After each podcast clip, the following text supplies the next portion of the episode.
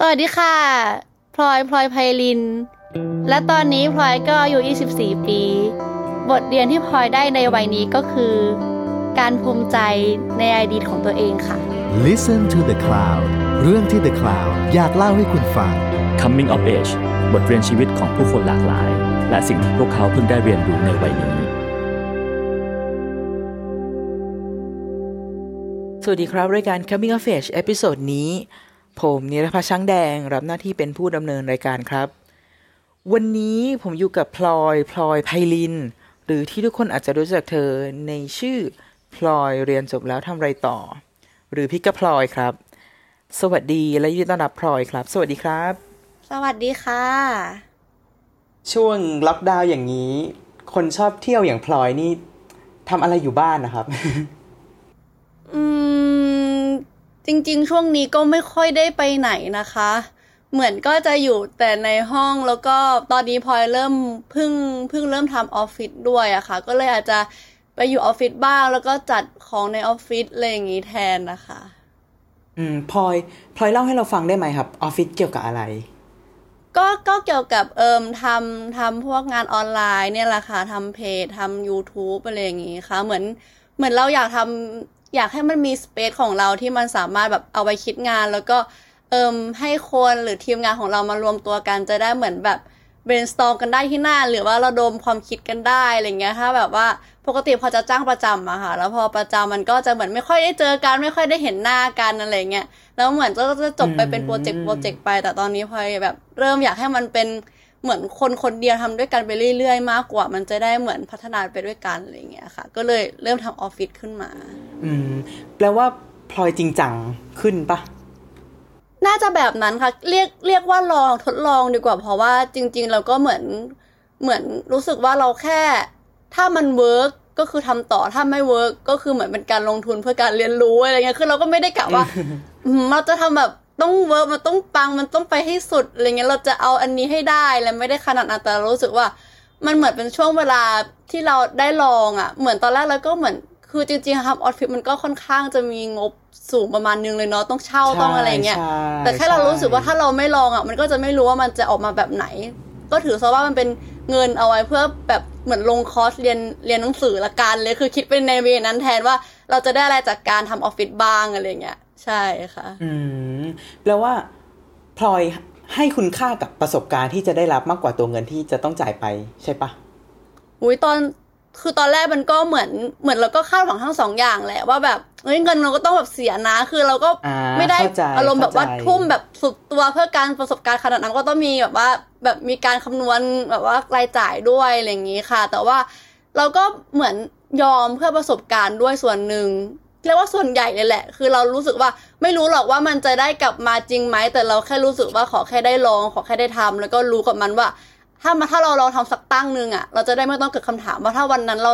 ทำอะ มันจะสามารถเป็นในทำแบบมันจะสามารถเป็นยังไงได้บ้างนะอะไรเงี้ยเหมือนตัดคำถามออกไปเลย ถ้าเราได้แบบแค่แบบทำมันซะอะไรอย่างเงี้ย แต่ว่าทำอะก็ต้องทำให้มันเต็มที่ที่สุดนะคะเหมือนอารมณ์ว่าเออก็คือเราลงทุนไปแล้วก็ต้องแบบ คิดนู่นคิดนี่ให้มันเยอะขึ้นอะไรก็เหมือนอยู่ในประสบการณ์ในคอร์สเรียนนั่นแหละค่ะ อืม แปลว่าพลอยจะไม่ให้เกิดคำว่ารู้งี้แล้วน่าจะอะไรอย่างนี้ปะอืม ก็ ก็มีบ้างนะคะคำว่ารู้งี้ ใช่ใช่ก็อาจจะมีแบบบางประสบการณ์คือเราไม่สามารถที่จะแบบรู้ได้ทุกอย่างมันก็ต้องมีคำว่ารู้งี้บ้างในแบบบางจังหวะอยู่แล้วอะไรอย่างเงี้ยค่ะ อืม ช่วงโรคระบาดตอนนี้ครับ ถือว่าเป็นยาขมสำหรับคนชอบเที่ยวอย่างพลอยเลยไหม ถือว่าค่อนข้างที่จะเปลี่ยนชีวิตแล้วก็หนักหน่วงมาก ๆ ประมาณหนึ่งเลยค่ะ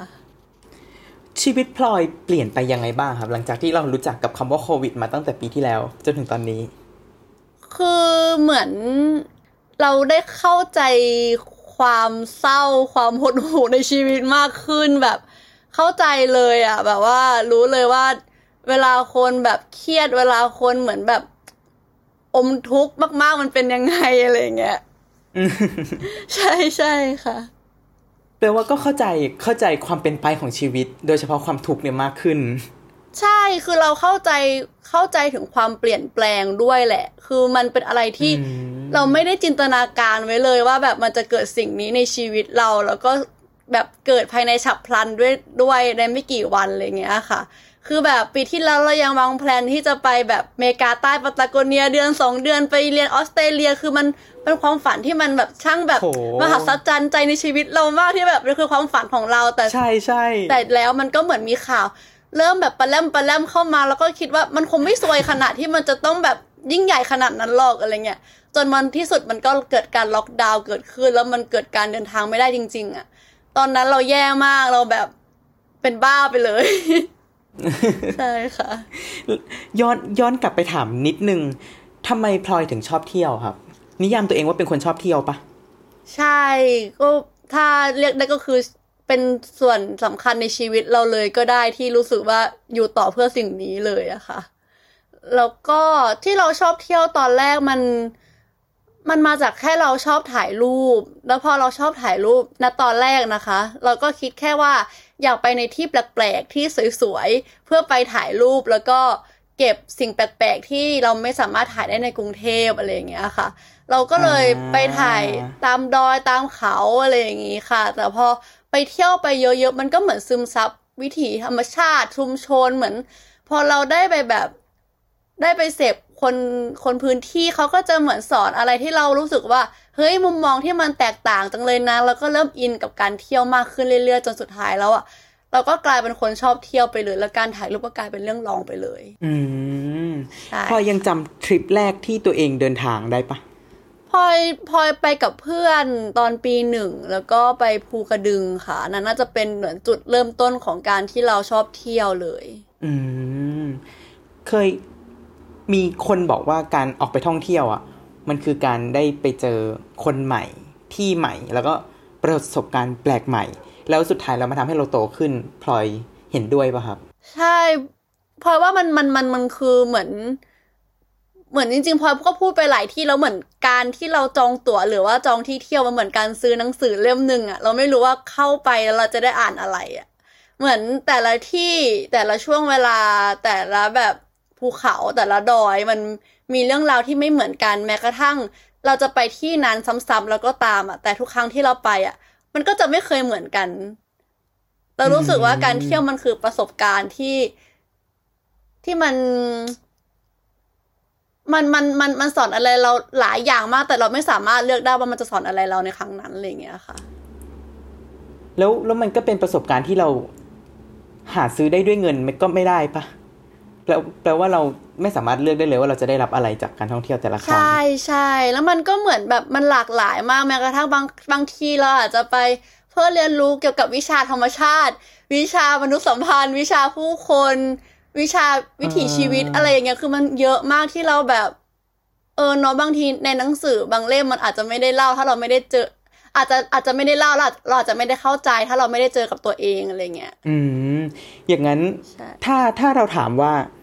การออกเดินทางท่องเที่ยวไปพบเจออะไรใหม่ ๆ อะ ให้อะไรกับพลอยบ้างพลอยจะใช้เวลาตอบกี่ชั่วโมง อืมคุยได้ยาวเลย มันก็พูดได้เรื่อยๆเลยนะ คือ มันมันเจอแบบหลายอย่างมากอะไรเงี้ยค่ะ อืม แต่ก็น่าเสียดายนะที่ในเร็วๆนี้เราอาจจะยัง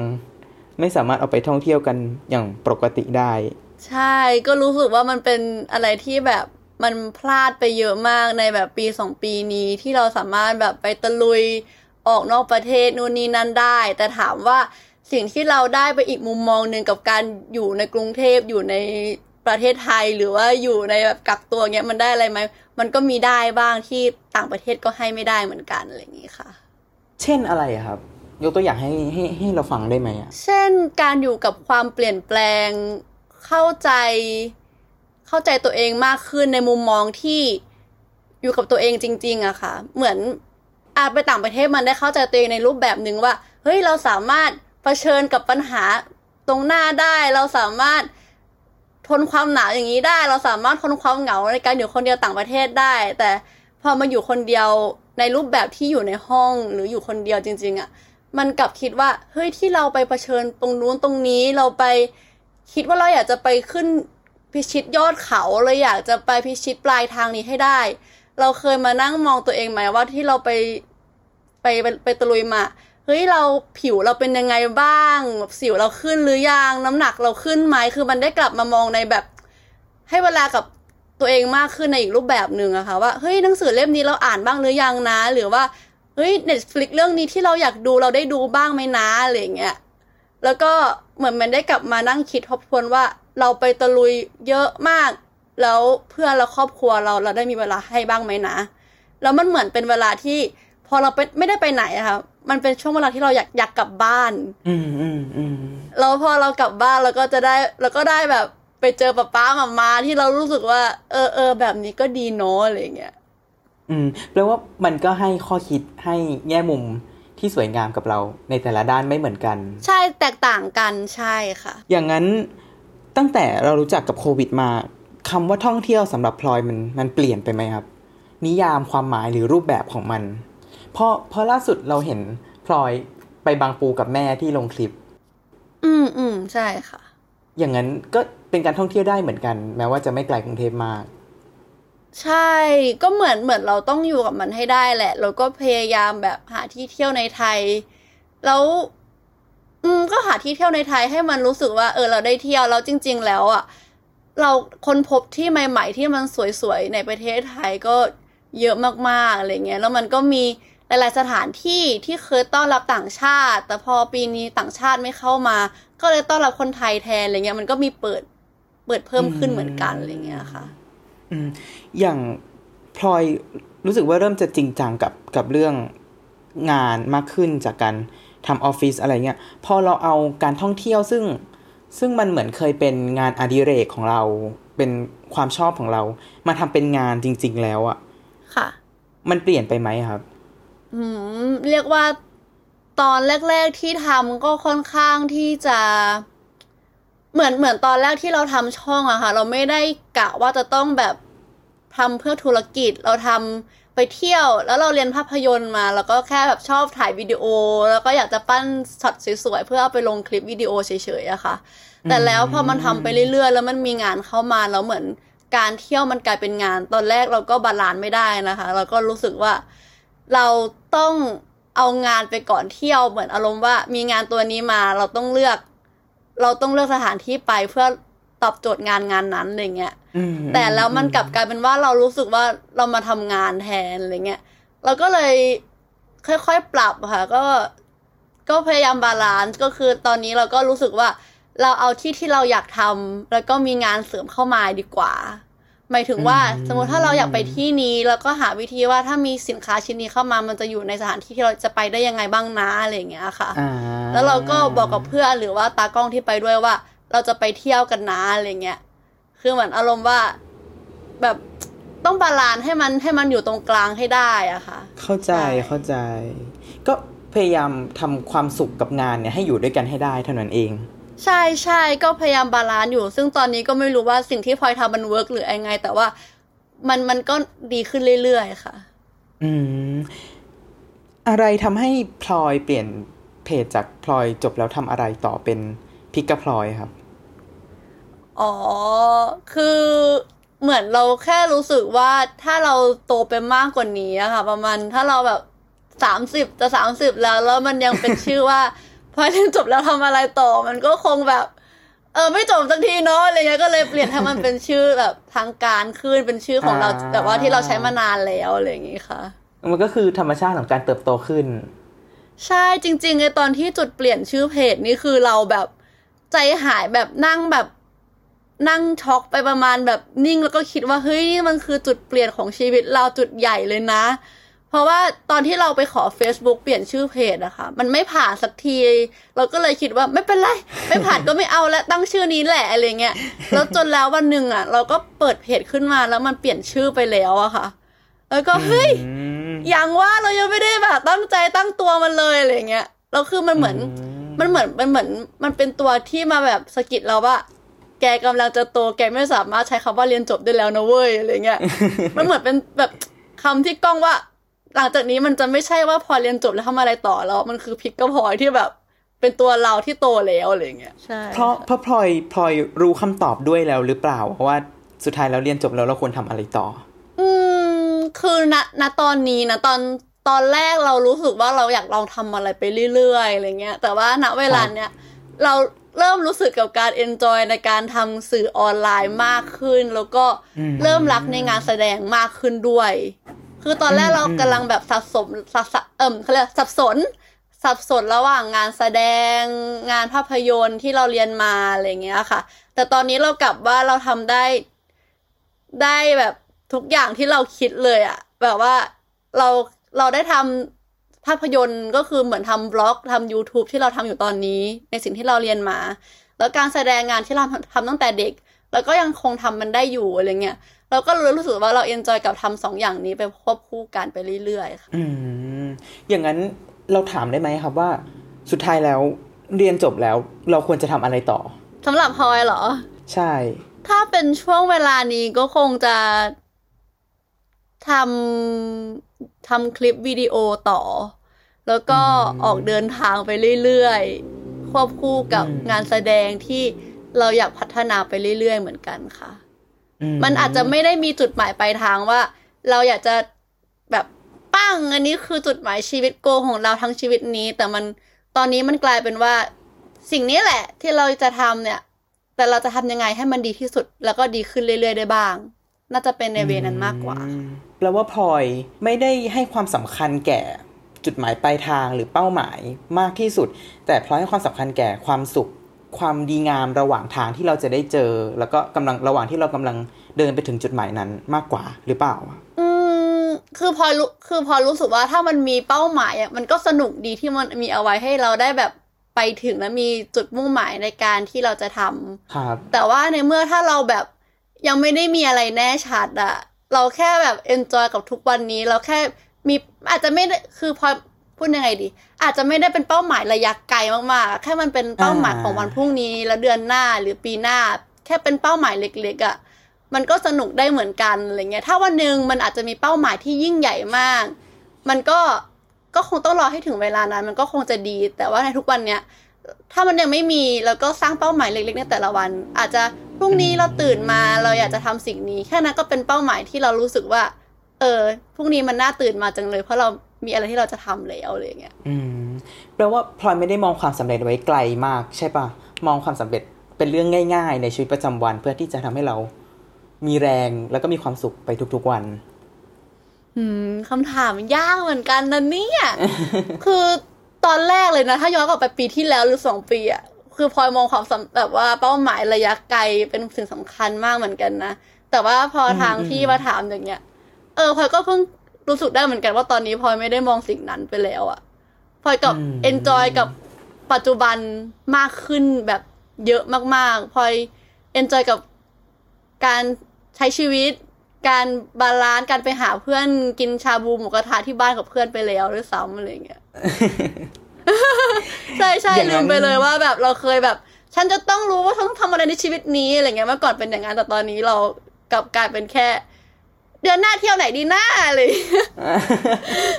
เลยมันพลอยพลอยรู้ตัวเองหรือเปล่าครับ ว่าว่ามันเริ่มเปลี่ยนไปตอนไหนอะจากพลอยคนนั้นมาเป็นพลอยคนนี้อ๋ออะไม่แน่ใจเหมือนกันแต่น่าจะเป็นช่วงช่วงนี้แหละมั้งอาจจะเป็น อาจจะเป็นเพราะว่า อ่าถ้าถ้าถ้าถ้าคิดไวๆตอนนี้ อาจจะเป็นเพราะสถานการณ์ปัจจุบันก็ได้นะที่มันเหมือนแบบว่า แกพักก่อนในความคิดที่ว่าจะไปต่างประเทศแบบจะ project ใหญ่ๆความฝันของแกเพราะมันเดินทางไม่ได้อะไรเงี้ย มันก็เลยกลายเป็นว่าเรา enjoy กับปัจจุบันละมังเพราะว่าถ้าเป็นเมื่อก่อนปีสองปีที่แล้วมันคงจะเป็นเป้าหมายที่ว่า ฉันจะไปดูแสงเหนือ ฉันอยากจะไปเมกาใต้สักสองเดือนสามเดือนอะไรอย่างเงี้ยมันอาจจะมีความฝันที่มากขึ้น แต่พอณปัจจุบันสิ่งเหล่านั้นมันทำไม่ได้ มันกลับกลายเป็นว่า เรามองสิ่งที่เรามีใกล้ๆตัวแล้วมันมีความสุขในแต่ละวันไปแล้วอะไรอย่างเงี้ย อืม ซึ่งเท่าที่เราคุยกับคนมาประมาณหนึ่งหลายคนก็เป็นแบบนี้นะพลอยคือ คือหรอ พอเหมือนก็เจอโควิดนี่แหละ มันทำให้แบบ ทุกคนไม่ได้มองอะไรไกลแล้วแบบตระหนักดีว่าทุกอย่างมันเปลี่ยนแปลงได้เรื่อยๆอะเรา เราต้องพร้อมรับกับการเปลี่ยนแปลงเสมอ อืมใช่ใช่ก็เหมือนอย่างที่ถ้าย้อนกลับไปคิดใหม่ก็คือ เหมือนที่เราบอกตอนแรกว่ากลับกลายเป็นว่าเรามองว่า เรากลับบ้านไปเจอที่บ้านบ้างหรือเปล่านะ หรือว่าใช่หน้าเรามีสิวไหมนะอะไรเงี้ย มันกลับกลายมองสิ่งเล็กๆรอบๆตัวที่แบบ เออ เรากลายกลับกลายเป็น enjoy กับสิ่งนี้ได้อะไรเงี้ยใช่อือพลอยหลายคนน่าจะรู้จักพลอยจากจากเรื่อง Low Season ซึ่งเล่นกับมาริโอเรารู้สึกว่าบทนั้นดูเป็นพลอยมากเลยนะพลอยพลอยคิดว่าบทนั้นเป็นพลอยไหม ก็เรียกว่าเป็นส่วนใหญ่เลยละค่ะ กับการที่เป็นหลินก็คือเหมือนทุกอย่างมันถูกเขียนมาสร้างมาเป็น character ภาพจำจากตัวพลอยเลยละมั้งเหมือน เหมือนตอนที่พลอยเล่นเขาก็บอกเลยว่าแบบเล่นเป็นตัวเองอะไรเงี้ยค่ะ มันก็เลยกลายเป็นว่าตัวหลินนั้นอะ เป็นพลอยในเวอร์ชั่นที่ถ้าเกิดพลอยเป็นคนเห็นผีตั้งแต่เกิด แล้วก็ถ้าเกิดพลอยอกหัก มันจะเป็นยังไงมากกว่าอืมใช่ค่ะซึ่งซึ่งพอพลอยเรียนเรียนนิเทศด้วยมันทำให้ทำงานง่ายขึ้นแบบมีส่วนมีส่วน เพราะว่าพลอยเข้าใจคนเบื้องหลังด้วย แล้วก็เข้าใจการทำงานด้วยอะไรอย่างเงี้ยค่ะ ว่า มันต้องถ่ายหลาย cut เพื่อจะไปใช้แบบนี้นะ มันต้องใช้เวลาในการจัดไฟที่แบบว่า เออเพราะว่ามันจะได้มีแสงสวยๆในฉากนี้นะอะไรมันก็ก็ก็ช่วยค่ะ อืมพลอยเคยอยากทำงานเบื้องหลังบ้างหรือเปล่าอะยากยากยากอยากทำงานเบื้องหลังค่ะ ก็จริง ๆ ที่เข้านิเทศมาเพราะว่าอยากทำงานเบื้องหลังเนี่ยแหละ อืมมีตำแหน่งไหนที่อยากทำเป็นพิเศษไหมครับ อยากเขียนบทค่ะพลอยชอบชอบเขียนบท แต่ว่าจริง ๆ ตอนแรกเข้ามาคืออยากเป็นผู้กำกับแหละ ก็น่าจะเป็นตำแหน่งที่ใครหลาย ๆ คนเข้ามาใฝ่ฝันนะเนาะแต่ว่าพอเข้ามาจริง ๆ ได้เรียนนิเทศแล้วเรารู้สึกว่า เรากลับชอบการเขียนบทมากกว่าอะไรเงี้ยค่ะอืมพลอยคิดว่าละครที่ดีอะ มันมาจากบทที่ดีหรือเปล่า ใช่ เราว่าเป็นส่วนสำคัญเลยอะอืมอืมใช่ค่ะ อย่างนั้นพอเรียนภาพยนตร์แล้ว ดูหนังเรื่องหนึ่งอะมันดูสนุกน้อยลงไหมครับ อืมมันมันเรียกว่ามันสนุกคนละแบบ ตอนแรกเราดูยัเอางไงบันเทิงอะแต่ว่าพอเราได้เรียนหนังแล้วอะมันกลับกลายเป็นการคิดวิเคราะห์ แล้วก็ตีโจทย์ว่าเขาทำมาได้ยังไงนะอะไรอย่างเงี้ยค่ะ อืม แล้วอย่างซีรีส์เรื่องล่าสุดที่ที่พลอยเล่นมา ค่ะ เออชื่ออะไรนะอวสานไอดอลค่ะพลอยโตขึ้นจากพลอยเวอร์ชันที่ได้เรื่อง Low Season มากแค่ไหนครับ อืมในในในแง่ไหนในในแง่การทำงานอะไรอย่างงี้ใช่ไหมคะ ได้ใช่ อืมก็เรียกเรียกว่าโตขึ้นเหมือนกันนะ เพราะว่ามันเป็นงานแรกที่พลอยเป็นนักแสดงอิสระด้วย แล้ว ปกติพอยก็จะอยู่ในสังกัดใช่ไหมคะ แล้วมันก็จะเหมือนพอเข้าใจการทำงานอะไรประมาณนึง แต่ว่าพอออกมาแล้วมันเหมือนมันต้องเจอคนใหม่ ๆ ระบบใหม่ ๆ ด้วยความที่ว่าพลอยถ่ายละครมา กับระบบซีรีส์มันก็ค่อนข้างที่จะไม่เหมือนกันบางอย่าง แล้วก็นักแสดงที่เราเจอก็เป็นเหมือนคนละแบบคนละคนละแบบว่าสังคมกับเราที่เราอยู่กันมาตอนแรกอะไรเงี้ยค่ะ ก็ต้องแบบเรียนรู้ปรับตัวอะไรใหม่ ๆ ขึ้น แล้วก็ เหมือนเราเป็นตัวหลักของซีรีส์เรื่องนี้ด้วยอะไรเงี้ยค่ะ มันก็ค่อนข้างกดดันแล้วเราก็ต้องแบบทำกันบ้านเยอะมาก ๆ พอสมควรเลย อืม ปีนี้พลอยอายุเท่าไหร่ครับยี่สิบสี่ค่ะ ความความสนุกของพลอยในวัย24คืออะไรอะว้าวความสนุกของวัยยี่สิบสี่เหรอ น่าจะเป็นการตื่นเต้นของการเติบโตที่เรารู้แล้วว่าเราจะ ทำอะไรแล้วมั้งแปลว่าพลอยวางแผนอนาคต ไว้แล้ว ถูกต้องปะอืมไม่ไม่ไม่ได้เชิงว่าวางแผนเอาไว้ค่ะ แต่ว่าอย่างที่บอกว่าเราอยากพัฒนาให้มันดีขึ้นเรื่อยๆอะค่ะ แล้วพอเราอยากทำพัฒนามันดีขึ้นเรื่อยๆก็แค่ตื่นเต้นว่า เออ ในแต่ละงานมันมันแบบมันสนุกในที่ได้ทำมันอะไรอย่างเงี้ยค่ะ อืมามันจะเป็นแบบวัยละยี่มั้งค่ะอืมมันเป็นวัย24อย่างที่พลอย เคยคิดไว้ไหมอะครับ ไม่ไม่เลยพลอยในวัยเด็กเคยมองคนอายุ24เป็นยังไงอะครับ โอ้มันมันมีหลายช่วงอะถ้าแบบเด็กมาก ๆ ประมาณแบบมสองมสามก็คิดว่าเด็กวัยยี่สิบสี่ก็คงจะต้องโตมาก ๆ ที่แบบ มีความคิดมีแบบอาชีพการงานที่มั่นคงแล้วหรือว่าแบบอืมไม่ไม่ไม่ลังเลอะไรแล้ว ควรจะแบบสเตเบิลกับชีวิตแล้วอะไรเงี้ยพลอยในวัยเด็กเคยมองภาพคนอายุ 24 เป็นยังไงบ้างอะครับ ก็น่าน่าจะเป็นเอ่อตอนเด็กๆก็น่าจะมองว่าเป็นวัยที่โตมากๆแล้วอะไรเงี้ยเหมือนแบบเป็นวัยที่ทำงานเป็นหลักเป็นแหล่ง รู้ว่าชีวิตต้องการอะไร มีความมั่นคงในชีวิตมากขึ้นอะไรอย่างงี้มั้งคะแล้วก็อาจจะแบบพร้อมมีครอบครัวแล้วด้วยซ้ำแล้วตอนเด็กๆที่เราคิดนะนะ ใช่แปลว่าแปลว่าพลอยในวัยเนี้ยวัย24ไม่ได้เป็นแบบที่ค่ะเคยคิดไว้ใช่ปะไม่เลยแล้วเราก็คิดว่ามันคือเรื่องปกติของคนวัยนี้ด้วย อืมใช่ค่ะ อย่างนั้นพลอยมีอะไรอยากบอกกับพลอยใน 5ปีก่อนหน้านี้ไหมอะครับ ไม่มีเลยค่ะแปลว่าไม่เคยรู้สึกแบบเสียดายที่ได้ทำหรือไม่ได้ทำอะไรเลย เราแค่รู้สึกว่าถ้ามันมีการสปอยเกิดขึ้นเราอาจจะไม่ได้เป็นคนอย่างทุกวันนี้ก็ได้มั้งก็ดีแล้วที่ไม่รู้ ดีแล้วที่วันนั้นเราไม่รู้แล้วเราอยากรู้ เราก็เลยออกเดินทางเพื่อจะได้รู้ ถ้าเรารู้แล้วเราคงไม่ไปเที่ยวเพื่อจะได้แบบรู้มันมากขึ้นแล้วมั้งคะอย่างนั้นนี่คือเวอร์เป็นพลอยในเวอร์ชันที่พลอย โอเค แล้วก็มีความสุขที่สุดแล้ว ไม่รู้ว่าที่สุดหรือเปล่า แต่ตอนนี้เราพอใจกับที่เป็นอยู่ตอนนี้มาก ๆ เหมือนกันค่ะอืมอย่างนั้นเห็นภาพตัวเองในอีกสิบปีข้างหน้ายังไงอะครับ โอ้ยอีกสิบปีข้างหน้าก็สามสิบสี่ใช่ไหมใช่ ยากเหมือนกันนะ ถ้าแบบจินตนาการแบบแบบไม่ได้แบบลงลึกหรือแบบคิดเยอะก็น่าจะเป็นคนทำงานคนหนึ่งที่ยังคงเที่ยวอยู่ ก็เที่ยวแต่ว่าอาจจะเป็นเที่ยวน้อยลง มีหลักมีแหล่งมากขึ้น อาจจะมีครอบครัวแล้ว แล้วก็อาจจะ อืม ยากจังเลยอะ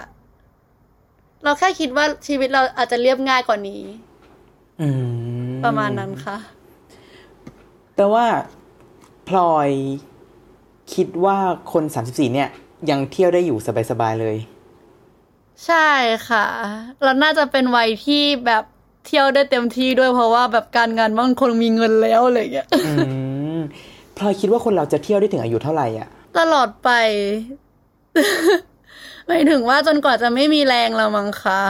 เราแค่อืมอาจจะเป็นการเที่ยวที่เปลี่ยนไป อาจจะแบบว่าเราจะ เที่ยวสบายมากขึ้นในตอนแก่อะไรอย่างเงี้ยค่ะ แต่ว่าเรารู้สึกว่าการเดินทางมันน่าจะไม่มีแบบคำว่าแบบหมดอายุของมันอะไรอย่างเงี้ย อืม ปีนี้ของพลอยสนุกไหม ปีที่ผ่านมา ปี2021เหรอ ถามว่าสนุกไหม มันก็สนุกในในรูปแบบของมันละมัง้งมันก็น่าจะสนุกกับการ ทำทำงานใหม่ ๆ ก็คือการทำ YouTube ละมั้งค่ะ เพราะมันน่าจะเป็นภาพมากขึ้น เป็นรูปเป็นร่างมากขึ้น แต่ว่าถามว่า การท่องเที่ยวมันมันสนุกไหม มันก็สนุกแต่ว่าถ้ามันได้ไปต่างประเทศมันคงจะสนุกกว่านี้ใช่ค่ะอย่างนั้นถ้าขอให้พลอยสรุปบทเรียนหนึ่งข้อ ที่พลอยได้เรียนรู้จากวัย 24หนึ่งข้อในวัยที่ยี่สิบสี่หรอ ใช่ อืม จงภูมิใจกับอดีตที่ผ่านมาอะไรเงี้ย คือเหมือนตอนเด็กๆ เราไม่เราไม่เคยภูมิใจเลยอะแบบอารมณ์ว่าเรารู้สึกว่าเราเป็นลูเซอร์ตลอดเวลาอะไรเงี้ย ใช่แต่แค่พอมันมาถึงตรงนี้ได้เราก็รู้สึกว่าสิ่งที่เราทำไร้สาระในช่วงเวลานั้น มันก็คือสิ่งที่ ทำให้เราเติบโตมาเป็นพลอยทุกวันนี้หมายถึงว่าเมื่อก่อนเราเป็นเด็กค่อนข้างจะเกเรเหมือนกันนะคะ ติดเกมอะไรอย่างเงี้ย ใช่ แต่ว่าก็แอบคิดว่า ถ้าวันนั้นเราไม่ได้เป็นอย่างนั้นเราก็คง ไม่ได้เป็นอย่างเงี้ยประมาณนั้นมั้งค่ะ อืม แล้วแล้วพลอยในวัยนี้ภูมิใจกับอะไรครับ เราภูมิใจที่เรากล้าทำในสิ่งที่เราไม่คิดว่าเราจะกล้าทำแล้วก็ ภูมิใจในตัวเองที่เป็นเหมือนแรงบันดาลใจให้คนอื่นอืมๆปประมาณนั้นมั้งคะ คือคือเหมือนตอนนี้เราเราเล่าเสริมได้ไหมนะได้ได้เล่าได้เลยครับค่ะ เหมือนเหมือนเหมือนเมื่อเมื่อเมื่อวันก่อนนะคะเหมือนเราตอนเราเคยไปเที่ยวทานไซบีเรียตอนที่เรากำลังสับสนตอนเรียนจบใช่ไหมคะ อืมแล้วเหมือน ณเวลานั้นเราออกกองกองหนึ่งแล้วก็มีพี่นักแสดงชื่อนากลิ้งอะค่ะ เป็นนักแสดงร่วมกับเรา แล้วเราก็ปรึกษานากลิ้ง เพราะเขาก็เป็นอาจารย์สอนที่มหาลัยเหมือนกัน เราก็ปรึกษาเขาว่า เราจะทำยังไงกับชีวิตดี เราควรจะเรียนต่อโทดีไหม เราควรจะทำงานอะไรดี เพราะเราก็สับสนไม่แน่ใจเหมือนกันตอนนี้ยังไม่รู้จะทำอะไร ก็เลยจะต่อโทละกัน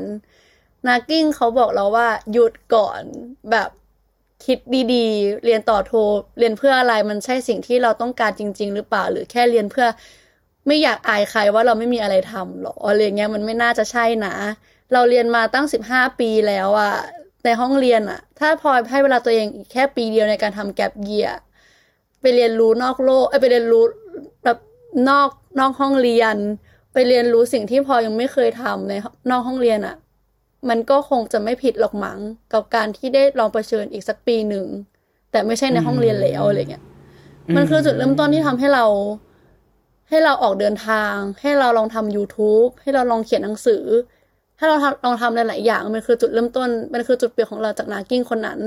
แล้วเมื่อหลายวันก่อนนากิ้งเขาทักมาบอกเราว่า ลูกสาวเขาดูคลิปวิดีโอของเราที่เราทำใน YouTube อืมแล้วลูกสาวเขา เป็นจุดที่ทำให้ลูกสาวเขาฝากมาบอกว่าพลอยคือคนที่ทำให้เขาไม่อยากซิ่วออกจากการเรียนการโรงแรมและการบริหาร โห มันเหมือนเป็นการย้อนมากๆเลยวันนั้นที่คุณแบบนากิ้งพูดในวันนั้นทำให้เราออกเดินทางแล้วก็ไม่สับสนแล้วมันก็ส่งต่อถึงลูกเขาเองที่ทำให้ลูกเขาอยากเรียนแบบเรียนในสิ่งที่เขาอยากเรียนต่ออะไรเงี้ยอืมเราก็เลยรู้สึกว่า เออ ในวันที่เราเป็น loser ไม่รู้จะทำอะไรห่วยแตกในวันนั้นน่ะ มันทำให้เรา กล้าที่จะออกไปเรียนรู้แล้วก็กลับมาส่งต่อให้คนอื่นต่อได้เป็นแบบเป็นวงแบบเป็น loop ไปเรื่อยๆอะเรารู้สึกว่า เออ ก็ภูมิใจแล้วที่เราเป็น loser ในวันนั้นเหมือนกันอะไรเงี้ยค่ะมันคือมันคือการการเป็นตัวอย่างหรือเป็นแรงบันดาลใจ ซึ่งมันสามารถส่งต่อให้คนได้ไม่มีที่สิ้นสุด ใช่ บางทีเรารู้สึกว่าความเป็นลูเซอร์ หรือความห่วยของแต่ของเราอาจจะเป็นจุดจุดๆหนึ่งที่ทำให้เรา เป็นอะไรที่เจ๋งได้นะในอนาคตละมั้งแต่ก็ต้องอยู่ที่ว่าเราแบบจะจับมันขึ้นมาได้ยังไงเหมือนกันนะ อืมแปลว่าพลอยก็แนะนำให้คนพยายามอยู่กับตัวเองแล้วพยายามมองเห็นแง่มุมในแต่ละด้านของตัวเอง ซึ่งบางทีมันอาจจะดูเป็นจุดบกพร่องข้อไม่ดี แต่ถ้าเราพลิกกลับมาทำให้มันดีได้ มันก็มันก็น่าจะมีประโยชน์ อืมเราแค่รู้สึกว่าทุกอย่างมาเริ่มจากการที่ รักตัวเองแล้วก็ภูมิใจในตัวเองอะคือเมื่อก่อนเราไม่กล้าทำอะไรเลยเพราะรู้สึกว่า เรามันห่วยเรามันแย่เรามันยังไม่ดีพออะไรเงี้ยแต่พอวันหนึ่งถ้าเรารู้สึกว่า เราก็ทำได้สิวะอะไรเงี้ยมันก็ทำได้อะไรเงี้ยค่ะ แปลว่าพลอยในวัย24เนี่ย ภูมิใจกับตัวเองมากประมาณหนึ่งเลยแหละ รู้สึกอืมดีใจกับตัวเองที่เป็นพลอยทุกวันนี้ค่ะๆอืมพลอยดูแอคทีฟแบบโคตรๆเลยพลอยไปเอาพลังมาจากไหน เออจริงๆพลอยก็แอบเป็นคนขี้เกียจนะแบบนอนชอบนอนเยอะอะไรเงี้ย ไม่อยากทำอะไรบ้างก็มีค่ะ แต่ว่า ที่อยากออกไปทำแบบอะไรเยอะๆก็แค่รู้สึกว่ามันน่าสนุกดีอะไรเงี้ยเฉยๆเลยค่ะ แค่รู้สึกว่าตื่นเต้นกับสิ่งที่จะได้ทำใช่คำถามสุดท้ายครับค่ะ มีอะไรที่อยากทำแล้วยังไม่ได้ทำอีกไหมครับพลอย อืม ยากเหมือนกันเนาะน่าจะเป็น ก็จะเป็นเรื่องเที่ยวเหมือนเดิมแหละ ก็คงยังไม่ได้แบบไปเที่ยว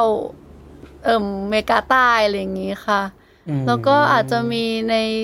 ส่วนของช่วยเหลือสังคมมากขึ้นละมั้ง ไม่รู้เหมือนกันอืมอย่างนั้นใช่ค่ะความฝันของพลอยในวัย 24 คืออะไรครับ ก็คงเหมือนเดิมแหล้วค่ะ ใช้ชีวิต แล้วก็มีความสุขในทุกๆวัน แล้วก็ทำสิ่งที่อยากทำแล้วก็ทำให้มันดีขึ้นเรื่อยๆค่ะ อืม สุดท้ายครับ เราสามารถติดตามพลอยได้จากช่องทางไหนบ้าง ให้พลอยฝากร้านได้เต็มที่ ค่ะ ก็ติดตามพลอยได้ใน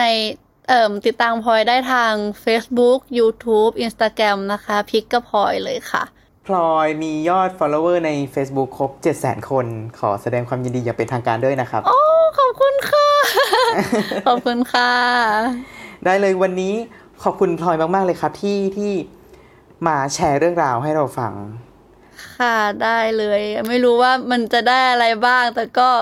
สนุกดีค่ะที่ได้ได้ได้คุยกันแล้วก็ มันก็ทำให้พลอยได้กลับมาถามคำถามบางอย่าง เหมือนกันนะ ก็ดีใจที่ได้ได้ได้คุยกันค่ะ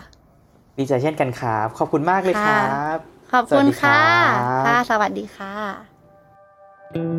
ติดตามเรื่องราวดีๆ และรายการอื่นๆจาก The Cloud ได้ที่ readthecloud.co หรือแอปพลิเคชันสำหรับฟังพอดแคสต์ต่างๆ